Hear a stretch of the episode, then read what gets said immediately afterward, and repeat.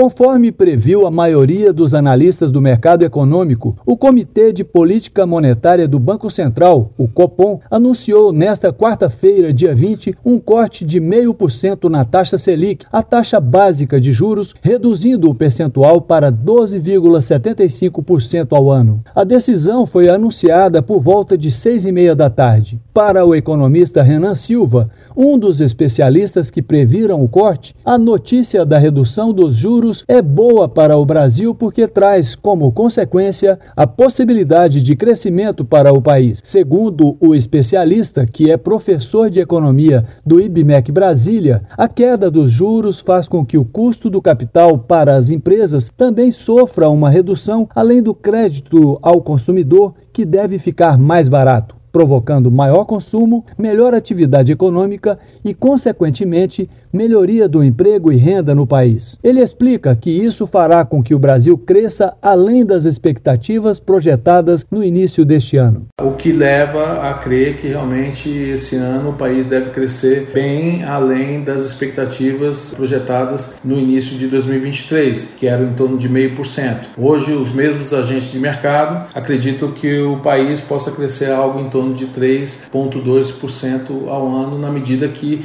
a redução da taxa Selic até o final do ano se concretize.